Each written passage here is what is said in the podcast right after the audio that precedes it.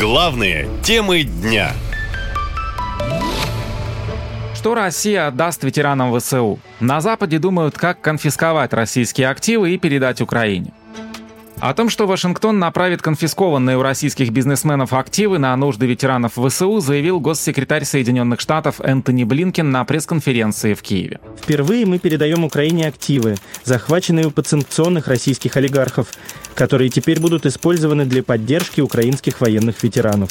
В пресс-релизе Госдепартамента уточняется, что речь идет почти о 5,5 миллионах долларов. В Кремле на слова Блинкина отреагировали крайне негативно. Пресс-секретарь президента Дмитрий Песков подверг жесткой критике решения США передать конфискованные российские активы ветеранам ВСУ и подчеркнул, что Москва не оставит это без ответа. Безусловно, какие-либо утверждения, что им удалось найти обоснование для продолжения этого беззакония, являются абсолютным юридическим нонсенсом, и в любом случае они в дальнейшем приведут так или иначе к судебным разбирательствам.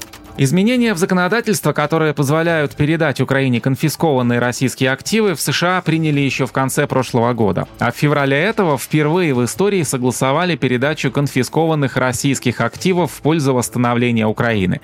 О планах использовать замороженные российские активы для поддержки Киева в конце прошлого года заявил и британский министр иностранных дел Джеймс Клеверли.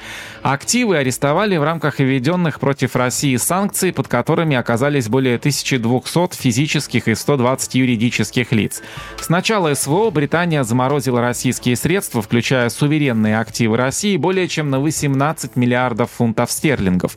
В Кремле неоднократно заявляли, что российские активы арестованы незаконно и их обязаны разморозить. 17 августа президент Путин поручил правительству ускорить перевод активов бизнеса в российскую юрисдикцию и обеспечить возврат утраченного контроля над компаниями. Наша лента. Коротко и ясно.